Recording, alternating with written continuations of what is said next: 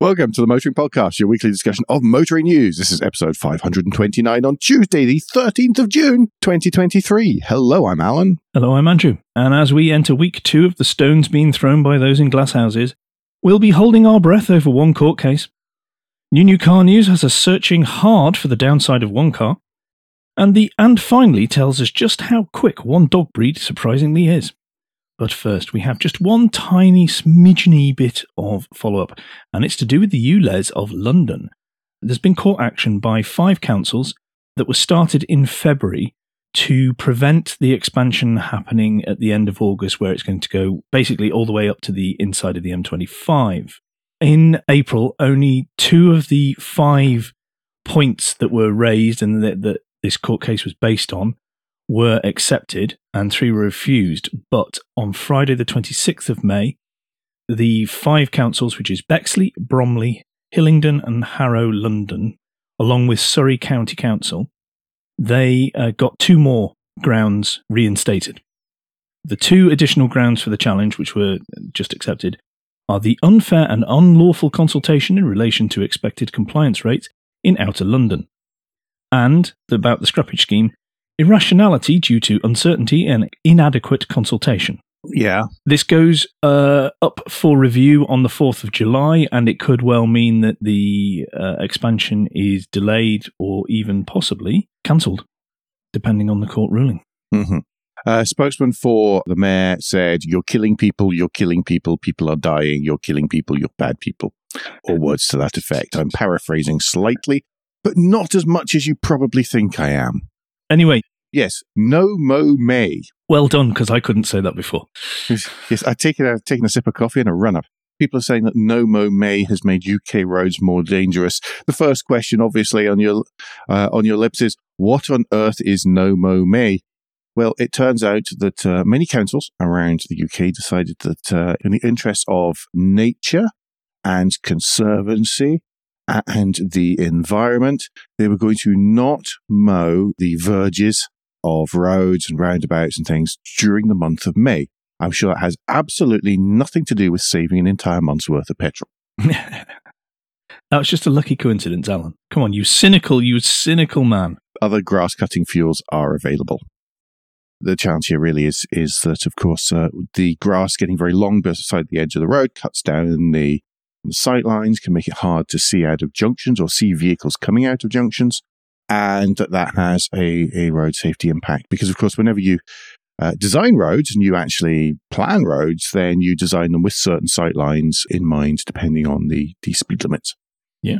It's baked in the legislation and the rules. It is absolutely basic. So by doing this, then what you find is that obviously you cut down on those sight lines.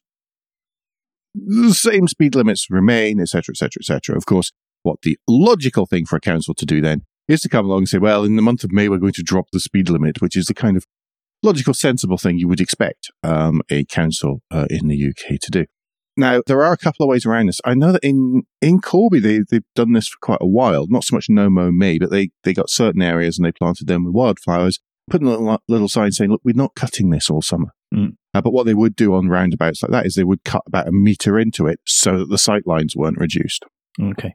And so that it was, was still safe. And they'd do that on verges that were, the, that were similar. They would leave much of the verge, but they would still cut the first, essentially the first pass, pass with a mower. So it's probably four feet. Yeah. As kind of standard mower width, just to do that. We've got something similar here, um, but the, the Mhm. problem I've got with it is there doesn't seem to be any consistency. Yes. Some are cut and some are not, and you look at them and you think, but that one's trickier than the one you've cut, etc. Uh, maybe, uh, Mhm. maybe there is a plan. Maybe uh, he says hoping. Maybe there is a uh, calculation that means these will be cut and these won't. What's interesting is that a chap called Mark Schofield, the road verges advisor at Plantlife, says that a no-mo strategy alone is not actually what his organization is advocating. They are suggesting you can mow less, but they also suggest how you can manage the mowing by sort of collecting the clippings, etc., to actually re- reduce the fertility of the soil near the roads, meaning the grass doesn't grow as long, so you don't have this cutting down of sightlines issue, and also requires less cutting at the same time. And he even says, I'm a motorist too, said Schofield. Road safety is key and verge management must reflect this. Tall plants can constitute a hazard for people adjusting their speed to join lanes, pull out junctions, or negotiate corners. The verge must be seen as an extension of the surface carriageway and manage to optimize safety.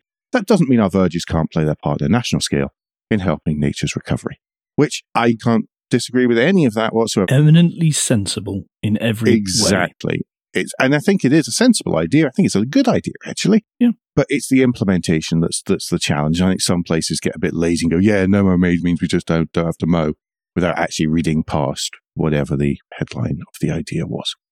Well, we've been in enough companies that do that. So Oh yes, moving on, and this is the news that the Centre for Policy Studies, a think tank, um, you know, inverted commas going I everywhere want to work for a think tank. It sounds like it's stating the bleeding obvious. I'll be an analyst for a think tank. Well, yeah, but also you can just make stuff up and say, "Oh, this is just a yeah. thought, a white report." But they're they're not making this bit up. They're talking about how the government can reclaim the uh, and again inverted commas lost revenue thanks to EVs because at the minute they don't pay or they're only going to pay a small fee moving forward on vehicle excise duty, and they are dropping back on what is anyone who's been paying this any attention at all will realise is going to happen, and it's pay per mile. Uh, they talk about also uh, three ways they see that the understanding of what mileage the vehicle does can be uh, either you submit your own mileage, and of course that will never be accepted, No. an onboard device that transmits mileage automatically, Mhm. or GPS tracking. You can imagine my thoughts on all of that. They also go on to talk about, though, is that everybody, so that EVs are not paying the same as or more than an internal combustion engine vehicle or a hybrid, is that they should be allocated a certain amount of free mileage per annum. And that will also be tied into whereabouts you live. So if you live out in the wilds, you obviously have Mhm. to travel much further to get anywhere, yes. as opposed to you live in a town where ideally they want us to walk, cycle, catch a bus, that sort of thing. Hop, skip, Yeah, e-scooter. exactly. It would encourage us to use the alternative form of transport. Mhm. I think that side of things is very sensible, and I think that needs to happen. I particularly think for anybody who lives in the countryside, they need to be treated differently from those who live in urban areas. Certainly. Well, it's not an urban area, is it? It is just different. As, as someone who's lived in both, Mm. it's it's completely sensible. I mean, the thing is that road, you know, pay as you go road charging is not unusual. I mean, we have we had that uh, BBC archive video in, and finally a few weeks ago Yeah. uh, from 1970 when, and they were talking about that then. They were already thinking about how are we going to do. You know, it was self-driving cars and trying out channel tunnel loading techniques and and also pay as you go how they could actually rack up the mileage. I mean, you suggested that earlier on we were chatting about this, and you suggested, well, maybe it gets recorded at MOT time, and I pointed out that well, some of us some years do thousands of miles abroad and pay for them. Mm. That ain't going to work unless. I mean, it, to be honest, it wouldn't surprise me if at the border they, they got people to start not just checking your passports, but checking the mileometer on your car. That really would just be. Actually, I could believe that they would do something that stupid. Yep. Yeah, yeah. I can actually. Shall we move on before I just melt into a puddle of despair? Why don't you take us to some remanufacturing? The future of cars could be old cars. We talk about this kind of thing a few times. We've talked about uh, Renault and their remanufacturing at Flins uh, near Paris. Uh, we've talked about the company near Silverstone who are essentially remanufacturing um, trucks as EVs. And uh, Stellantis have uh, put a foot into that bucket as well. Uh, they're saying a couple of things. First of which is that we should keep cars for 15 years to help cut CO2, which is fair enough advice. Keeping the car for longer Yep. uh, and not just throwing them away every three years. Well, throwing them away. I say that as if at three years, a car stops working. I mean, it's, it's, it's, yeah, I mean, some manufacturers, so that's pretty much the case. But absolutely, a 15 year old car is still a perfectly good car in most cases, in most places. Uh, certainly in the UK, in our temperate maritime climate of not that aggressive, Mm. um, not that much aggressiveness, that makes sense. There's a lot of that kind of thing. There was a video, Jonny Smith had a video recently about scrap cars and companies that, that work their way through and, and deproduce them. There we go. It's an Autocar article as well. And actually sort of take, uh, you know, when a, a, a car ready ready for the scrapper comes in, then they can actually sort of start harvesting the useful parts straight away. And those of us who've run old cars relatively recently will know that actually it's quite hard to buy good used parts from within the UK. You tend to have to import them from uh, Lithuania and Latvia, isn't it? Definitely on the Baltic states. I know that that's a, a great source of, of lots of parts, particularly for German cars. Yeah, uh, not even just German cars, to be honest.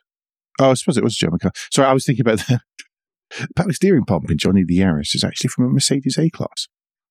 But what this also will do, if cars are going to, if the idea is, and this gets adopted across the industry or it is legislated in, look, your cars need to be able to, or we, we can make cars last now 15 years really properly Mm. because we use the refurbished parts from ones that have reached end of life and stuff like that.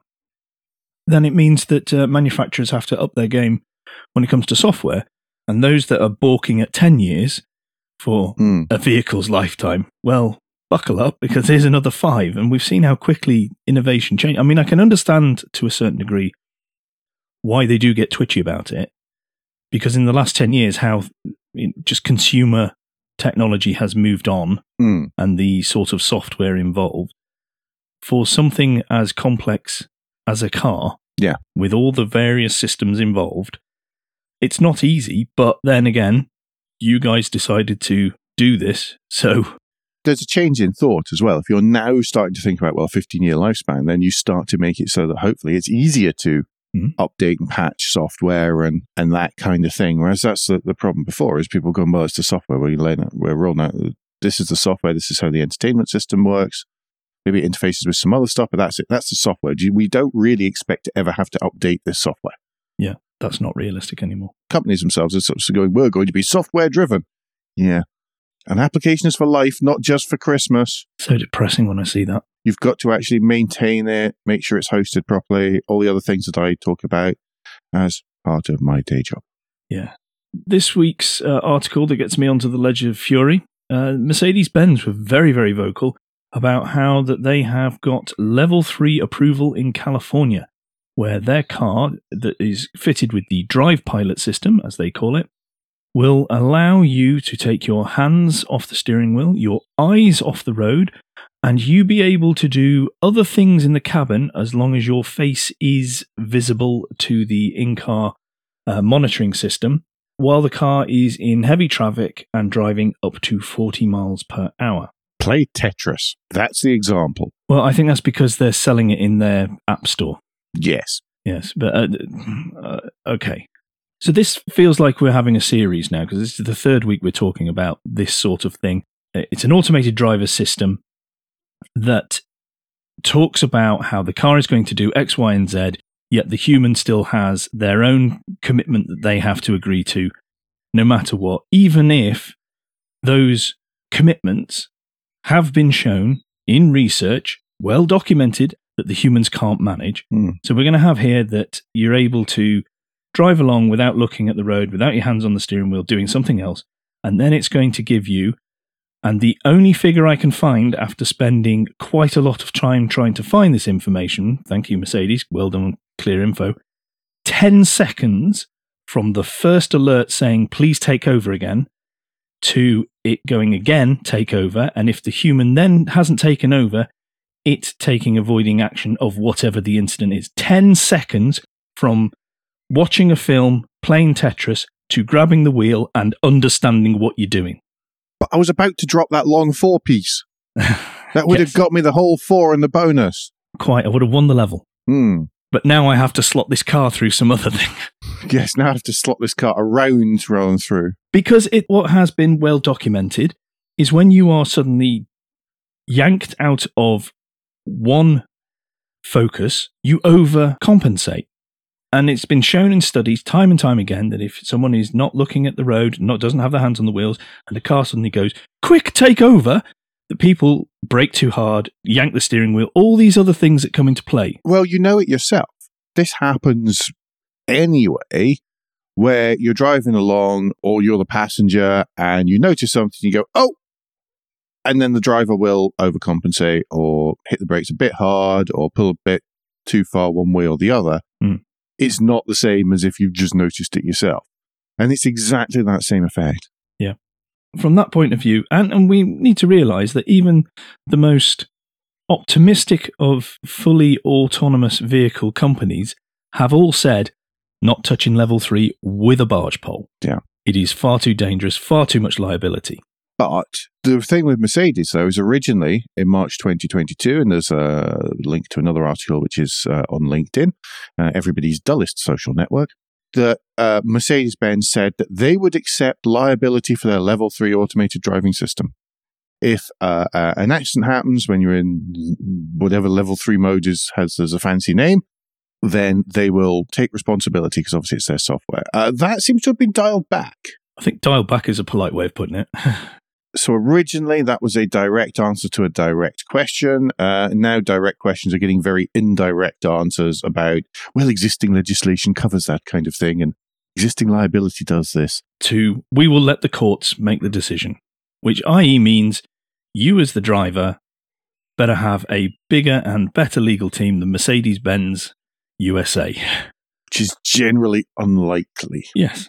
Do be careful about that. There's an ex- I say that second article, piece by Philip Koopman uh, on LinkedIn, is really very interesting and rather good, and worth an extra couple of minutes just as, as some some other background reading with a slightly different but very realistic uh, opinion. And there is a third article uh, linked to in the show notes under the headline that is by the Autopian, which explains why level three and by association level two are dreadful ideas and how they are inherently flawed in how they've been set up. But it, it goes into detail of, of why what is expected under these levels of the human is not a good thing. there's lots there's actually lots of good reading there from a number of different angles and, and just explaining it in human words as well Yeah, rather than my rage. Alan, do you want to take us to possibly some of the fanciest and most wonderful seats? i think some of you will will know all about these because you'll have been uh, possibly more so on this side of the atlantic you'll have been following some of the writing about the new toyota tacoma so the toyota tacoma is a what here is a mid-size pickup i think your sort of ford maverick is is a compact pickup and then you've got Ford Ranger size. Tacoma's quite a big range, is like a bigger, slightly bigger Ranger. And then, of course, you've got all the ones that everybody thinks about with their Chevy Silverados and their Toyota Tundras and all the, the big one. The ones you need the step ladders to get into. Yeah. yeah. Although some versions, some of the off road versions of the Tacoma, pretty much getting there as well. It sells incredibly well here in North America. Uh, it's very popular. It's more popular in a personal capacity rather than a commercial capacity, although there are commercial versions as well. Uh, But one of the more popular trim specs is the TRD Pro Off Road, um, which gets you, and you have to say it like that, it's the law. Yes. Uh, and it gets you slightly jacked up suspension, four wheel drive, really nice wheels with chunky tires, and a sort of slightly uh, pro comp style look. So it looks a bit like those sort of competition trucks that you see bouncing over things. It's kind of the equivalent, apart from the fact that the engine output's the same, it's kind of the equivalent of the sort of Raptor spec, Mm. which can be used off road without you having to actually jump over jumps and, and things like that. So obviously it comes with dialed up uh, suspension. What it now comes with is, and I think they're an option, but they are suspended seats. They're a little bit like an exaggerated version of the seats that you get in trucks and tractors and things where they are they're suspended and they are part of the suspension system to keep you nice and comfortable. Now they're not intended to rock around in the same way as truck and tractor seats. They're intended to be significantly more subtle so that you don't necessarily notice that they're doing all their work and sort of isolating you from some of the bumps and jolts when you're off road. That means that it's safer, it's better for you, it's it's um it's it's just all round gooder. The isodynamic performance seat to give it its full snappy title. Yeah, so they've got air over oil shock absorbers built in and sort of visible from the back. You can change the level of damping you get, and road mode means that they're fixed normally properly in them. They look really cool. It's like some kind of exoskeleton on the back of the seat. I've no idea what it does to rear seat legroom, but I don't care. No, I'd still sit in there and watch them. I still sit there and watch them, and it looks really, really awesome. They are super clever. People say that they work really well, and they're not a gimmick Cool. because you try try one try the course with them on, try the course with them off, and you can tell the real difference without having to, you know, without having to sort of join the tread shuffle brigade or something. It makes a real difference to the level of comfort and security that you feel when you're doing it without encouraging you to drive like a nutter. A really cool design news article goes into quite a lot of detail. Go have a read of it. Yeah, love that. Sorry for the lack of uh, posterior modelling pictures in this week's seat article. There are other films of them in use and stuff uh, in that design news article, uh, but there are no heat or pressure maps of anyone's butt. I think we've managed to traverse the first part of the show, Alan. We have. It brings us to Giltman, a quick break in the show where we ask for a tad of financial support, keep the lights on, and the hosting running. If you feel that Motoring Podcast worth small consideration every month, then you can become a patron. Different levels of patron include different levels of commitment from us to you, including being able to watch the show recorded live. We also have a small range of merchandise in our spring store, from stickers to mugs and t-shirts. If you don't have any spare cash, and we do completely understand, then you can help us by following for free from a podcast player to receive every show as they're released, and by liking and rating the show in whatever way your podcast supplier lets you. If you've done all that, and some of you do, so thanks very much, then the last thing you can do is to recommend us to your friends or colleagues. Thank you, everybody who does. New new car news. And unless you lived under a rock, you will know that Volvo has brought out their smallest SUV, the EX30. It's also their fastest vehicle to date and their most eco conscious, as Top Gear tell us in the headline for the article that is linked here. We were teased, weren't we, for several weeks about how their small yet exciting SUV was coming. And to be fair to them, I think Volvo have delivered a cracking lo- looking little SUV. You tell immediately it's a Volvo, Mm-hmm. very much in the design language, but it has, uh, as it even says in this article, it has some hints of A2, Audi A2 about the front end, particularly. Uh, and that's not a bad thing. Do, do you know what it reminds me of? And it's something else that's Swedish. And forgive me, there's a little bit of thingy blowing Is here. it the meatballs in the IKEA freezer? No, no, no. When I had a proper job, I was involved in designing those Tork paper dispensers, the ones where they've got they're white at the top. There's a kind of see-through bit further down, they, and the same thing is used for paper and for soap and all sorts of stuff. I'm, I swear I'm getting to the point here. and they look fine at the big size, but we also did a little baby one as part of the modeling whenever we did it. A little baby soap one, which is tiny. It's only like four inches tall, and they did actually make it. And what's cute is it's it's the same as the bigger ones, which just look nice. But it's really, really cute because it's a little tiny baby one. And that's what's happened here. It's like they've got the EX90 and they've got the various CXs in between. And then they've done a little tiny cute baby one just to see what it would look like and gone, oh, we like that. and it's got that same sort of innocence and, and sort of, oh, you pick it up and take it away, even though it's only a soap dispenser or a small electric SUV. yeah. That was a weird waffle, sorry.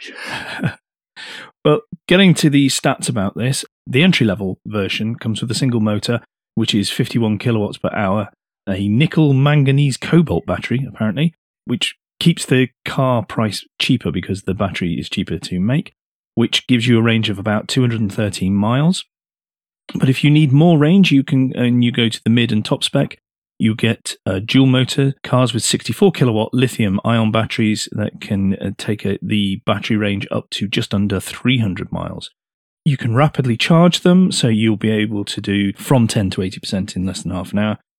And the, this is the bit that I'm still actually stunned with. Mm. The entry spec, which is called Core, comes in at about £32,000. So you remember last week we talked about the electric Vauxhall Astra. Yes. It comes in at about £32,000. No, 39000 Was it 39 Yeah. Oh, wow. It's just That's under even worse 40k for an electric Astra. Yeah.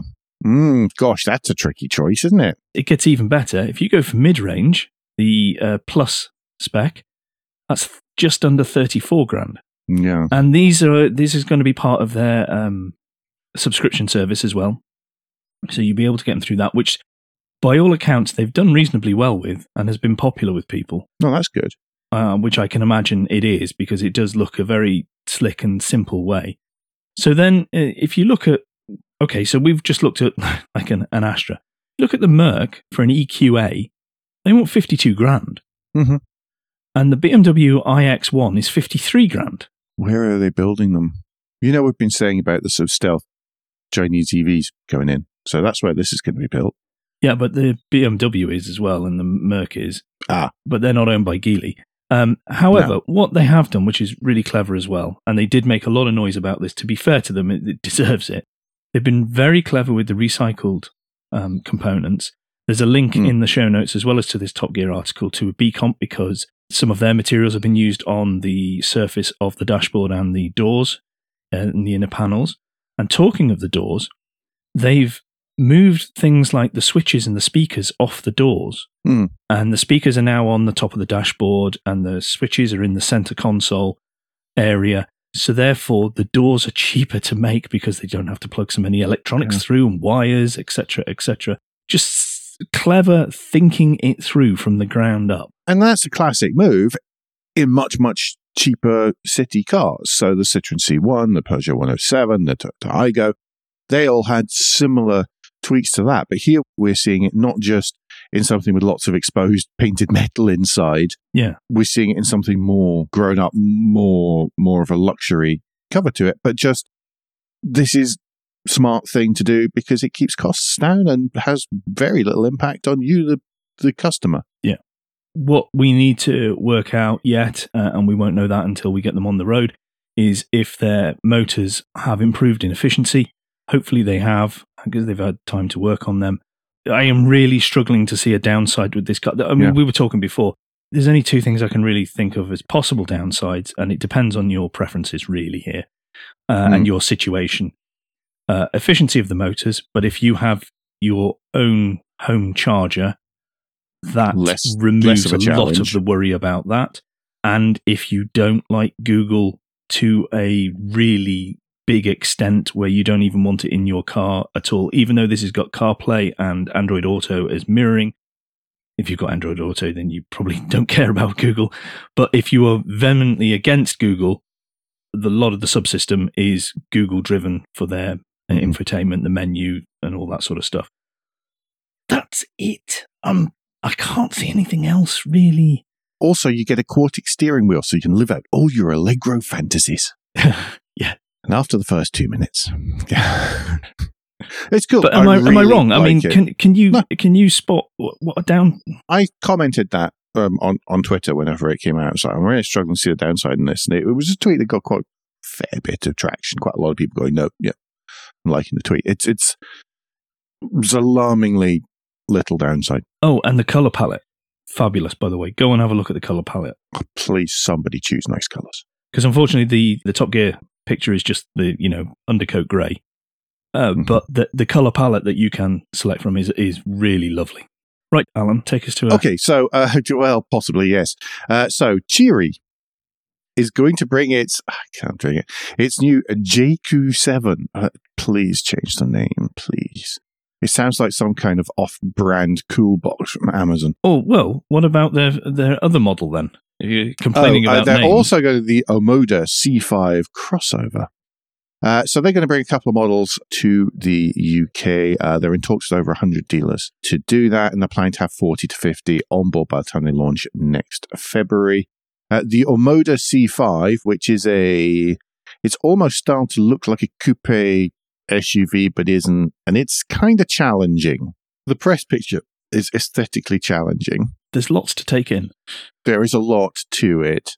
It's got a sort of clamshell bonnet and upper headlamps sort of like an Evoque. It's got a grille like a Tucson. It's got a rear haunch like a Nissan Leaf. Uh, and then so some form of AI has filled in the gaps in between with the requisite number of door handles and wheel spokes. It's a bit odd. I don't know how many of those will actually hit the road. Well, you say that. They reckon it's going to be less than 25 grand for the petrol version of that. Uh, so it's it's about Qashqai size as well. So that's going to undercut a lot. It, it's very similar to the model, the, the business model of MG, where they come in and Yes. they, they are not known, but they will undercut on price. And you will always have people who are just about the price. I hear you, but with that market as well, the MG is has never been challenging to look at. It has been a bit dull. No, no, I get the yeah. in times and and that with that marketplace with that buyer profile that's just fine a bit conservative if you're giving that argument and saying well if it's challenging looking it'll be fine then why was Sam SsangYong not a huge success then because it's the same approach as SsangYong it's, it's a bit of a, it's had a fair old whack with an ugly stick despite being cheap it's still not sold now the Jaecoo 7 on the other hand which is uh, Hyundai Tucson size. It's a far more squared off, far more, um, according to the Autocar article, it's Tucson size. I can see the frowning.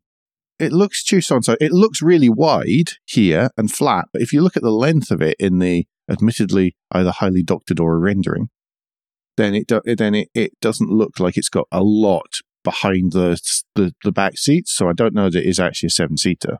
Doesn't actually say in here, does it? Tucson's not a seven seater. No, I know, but neither is Jaecoo. Right, so either we be we get it wrong or we're being misled by Autocar. We'll let you decide. But it's really quite handsome, whatever the heck size it is. Yes, this one is far less challenging when it comes to the aesthetics, and it looks like an adult did this one, whereas the kids were let loose with a crayon with the Omoda. Totally. This is far more in the sort of uh, Jeep Grand Cherokee mold mm. of looks uh, with sort of more teeth in the grill because, of course, they can't have seven segments in the grill, otherwise, there'll be all sorts of trouble. But it's far more in that. Uh, so it's kind of smooth sided, black roof and upper body. It's quite a handsome thing. And if that's undercutting stuff on price and it looks like that, then that I can see being successful. Yes. And it's well screwed together as well. Yeah, that, will be a key thing. It, it will boil down to the does it drive at all competently and does the software not completely fall over? Someone in the Autocar comment says, I get paid more than 200 to $400 per hour for working on. Oh, no, hang on. Um, but no, uh, uh people are commenting. It's interesting that they're setting up the sales network and stuff first. So yeah. that's a good, good start and good, good sign. Yes. I think one of the interesting things about some of these Chinese ones, sorry, sudden thought at the end, is that it's the companies themselves who are setting up the importers in the country rather than it being another company adding it as a brand they import, which has happened in the past. And it means that they've got far more control generally. Uh, and that well, may well help. The ability to focus, shall we say? The ability to focus and, and, and do it right, really. I'm going to take us to Italy and the Fiat Topolino, which is a rebadged Citroen Ami. However, it makes perfect sense. And the picture that's on the Autocar article looks absolutely lovely and perfectly Fiat and a small little tiny Fiat. I'm surprised it's taken so long, mm. to be honest. I presume this is the Amalfi Coast that the picture is taken in, and it looks like it would fit right in there. I don't see why people, why rich people won't be buying these for their beach houses. Yeah, it's wonderful. Uh, it just and it just suits it as well. It just suits it. The little stubby front, the little stubby rear, and the, the pastel color and, and, all that. Yeah, I'm sure that's got all the options. But yeah. I love it. It's great. I, I'm. This is very cool.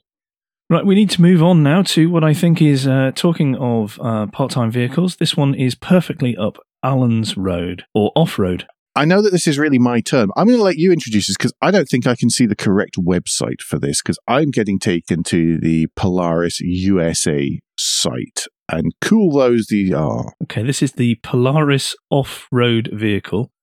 Uh, and this is where you can get the Expedition, the RZR, oh, I do see it, the yeah. General, or the Ranger. Now, I am suggesting that the Polaris Expedition without an E is the perfect vehicle for. Well, I want one, but I mean, I think it's perfect for Alan. Yes. Anyone who's watched Matt's off road recovery and stuff will know all about what happens with Polaris RZRs and all these kind of things. Uh, generally, people flip them over or stand them on their nose or snap drive shafts or lower wishbones.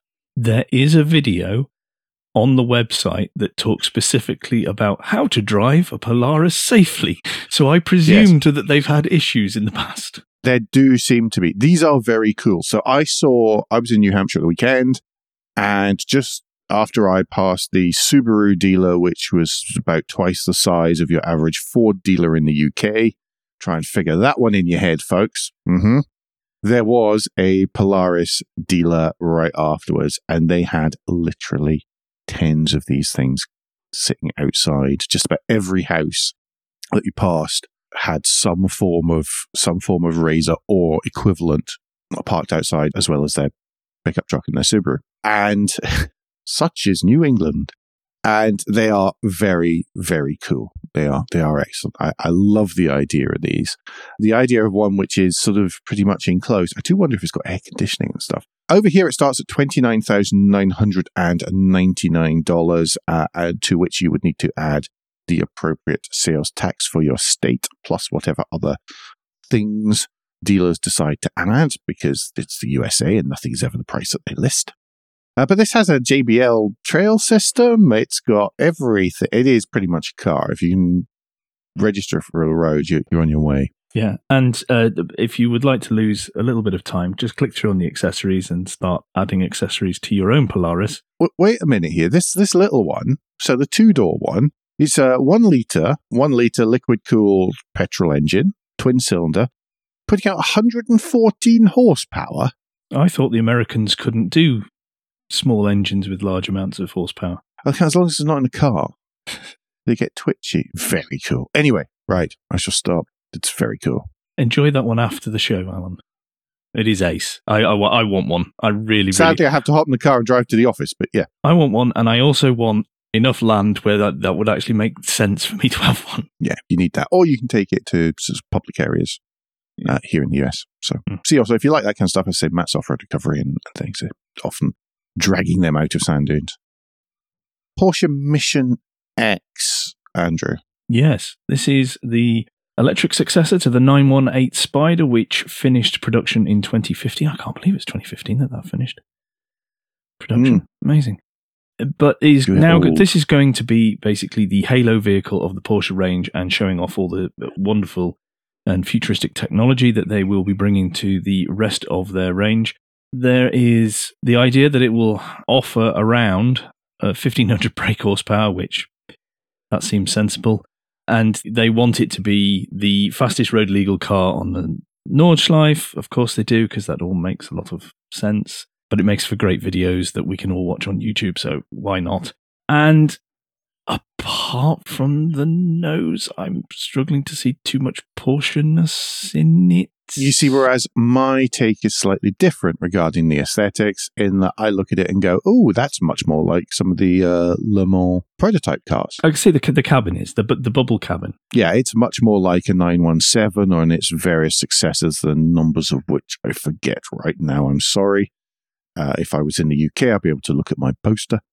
Um, with the sort of bubble cabin, with that going that stream back, with the sort of the the the rear strip across the uh, of lights across the back, a sort of Heckblende type setup. So I think the more you look at it, the more Porsche it actually is. Although your initial take is like, whoa, that doesn't look like a 911. Mm. and actually, the more I look at it, the more I like it. But what a, I mean, it's it's sort of 1500 horsepower. So It's market competitive, isn't it? But I, I think if you look at it through the same lens that we looked at the Range Rover Sport uh, SV, Mhm. that it's how relevant it is questionable. But I'm very glad someone's doing it, particularly in the economic outlook of the moment, and um, particularly because they're trying to push the boundaries when it comes to what EVs do. Mm. Uh, There's obviously no discussion of range or anything like that, um, all that sort of stuff, because it's it's just a, a concept at the moment. Yeah. but uh, I, I'm delighted that they they've gone for it. and they have to because they have to show off what's coming next and what they can do, and and it's only by doing this that it then becomes it, it then it then filters down. It's very cool, very Yep. cool. Do you want to take us to old car dead news? Yes, old car dead news this week comes from comes from Volvo. Uh, Volvo is discontinuing a number of models in the UK, specifically uh, cross country uh, models and also the S90 Saloon. So the V60 cross country and the V90 uh, cross country are only going to be available from stock until the stock runs out. Uh, at the moment, boo. Uh, similarly, the S90 Saloon, boo. Which was lovely. Oh, it was lovely. It was lovely. And the Volvo XC40 Recharge PHEV. Right. Okay. Okay. So I'm not really that fast. I think possibly because the electric version is doing all the selling there. You either Yeah. buy the petrol or the electric, but not the one that's halfway in between. They're citing reductions in sales volumes and its electrification program as reasons for their retirement. Uh, V90 and V60 estates uh, will continue, there's no plans to phase those out. I mean, the Volvo do this sometimes. They introduce models and then nobody buys them. Uh, the winner being the Volvo S60 Cross Country, uh, which in one in its first year on the market, uh, there were just 34 sold. Uh, so it sort of quietly disappeared after that. But if you do have one of those, high likelihood of it becoming becoming a sought after collector vehicle in the future. Oh, well done for that choice. But it'd be interesting to see if cross country type jacked up estates come back in fashion as the ire and volume for anti SUVs becomes more and more. And as we as we keep repeatedly saying, whenever someone who's angry about vehicles on the road starts screaming, all SUVs are considered the same. Yeah, yeah, yeah. It's, it's, it's, yeah. Yeah. But it would also, if that Astra estate and the likes of BMW with their 5 Series can make non SUVs work as EVs, mm. it maybe breathes a bit of uh, life into them again as well. It does. But at some point, we'll talk about why SUVs are taking over, really. Mm-hmm. Right, I'm going to take us to points of interest and the lunchtime read. Yes. It comes from Matteo Licata, friend of the show, and he's in Hagerty. So, congratulations, Matteo. Uh, he's in Hagerty here uh, with the title of How the Fiat X19 Got, brackets, and kept, close brackets, its name. And this is a fascinating story. I had no idea. Mm, I had hmm, absolutely no idea, but it's a brilliant, as ever, with Matteo and an Italian car and investigation and history. It's just a wonderful story. Yeah, it's really good. I don't want to spoil anything. I want you to read it. You need no, to have it. have a have a good read. Have a good read. Um, because it, it, it certainly is. Link as ever in the show notes. Do click through, please.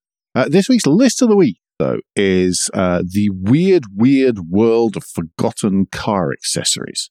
And these are from way back in the dark ages. So this is from the sort of 1950s, 1960s, possibly before. And some of these stranger things uh, that there are. Now, there are 49 here. Yes. So we can both pick. We can both pick. So, Andrew, do you want to go first? I will go. Um, and there was many that nearly made it um, because some of them are absolutely nuts. I mean, there's the there's the chap where the advert is. Don't forget, you can shave in the car with an electric razor. There's there is uh, it's absolutely crazy. So it's it, that's not my choice though. That wasn't my that's choice. That's not your choice. No, my choice is the Imperial Venetian blind for deluxe motoring. Deluxe, deluxe. You turn, what does, what does I'm going to read. The, I'm going to read the article here. So uh, the advert says you turn the handle on the dashboard to raise the blind in the rear window. Slats still open, um, giving clear view to rear and full protection from the sun's rays. So they're slightly angled, but you can see through them. Continue turning to adjust the slats to any angle up to fully closed. Turn back to open slats and then they drop all the way down and go down behind the, the top of the back of the seat. I'd almost quite like those in a car. Well, I, I think they look amazing. You know, I mean, there was, was it the 70s where there was the cars that had the exterior yeah. jobbies? Well, here it uh-huh. is inside, and you don't have to worry about them getting dirty. This is true. Uh, the other thing that that makes me think of is a Citroen DS quite often came with that mm. in the back window as well. That's the one that I always think of yeah. with that, as opposed to your Ford Anglia or curtains if you're the Toyota curtains. Crown. Curtains if you're curtains if you're Japanese. Yeah. Yeah. So come on then. Come on. The one I've looked at here, here the one I would choose is the Barclay Caravanette, towed by any seven horsepower car. Go trailer camping in the new Barclay Caravanette. The Caravanette lifts the trailer camper to a new level of completeness and comfort. Light alloy exterior, insulated interior with two large windows, deep sprung double divan bed, detachable kitchen unit, finished in Barclay Vellum Grey, £99 and 15 shillings. Fitted tents making side and rear extensions are optional extras. Of special interest to many will be the truck body, easily interchangeable with the Caravanette, £15. The thing is, this is one of these little teardrop camper vans. You see them, you see the little te- teardrop caravans uh, that are making a big comeback. Uh, over here, you can get, I, I was looking at one, an off-road version of this. These are, this is one that is having its, it's, it's having a comeback. And it's not so much towed by any seven horsepower car, it's towed by just about any little car. or over here with big tires on, anything off roadable. And so I thought it was kind of cool that something so similar was making a comeback, Mm. despite my silly accent, silly voice. There's quite a few if you run through the full list that uh, you can see the modern equivalents of. But there's one here for Hubnut. This advert, uh, again, uh, this will be the last one I mention because there, there are 49 slides, so don't worry, we're not really giving everything away. We're not reading out, we, we do try not to read out the list, but when the list is this long, we're still a very small percentage. Uh, tour with the Limpet car tent. Designed for use on holidays, fetes, picnics, and sporting activities. For just £25, includes frames and fitting.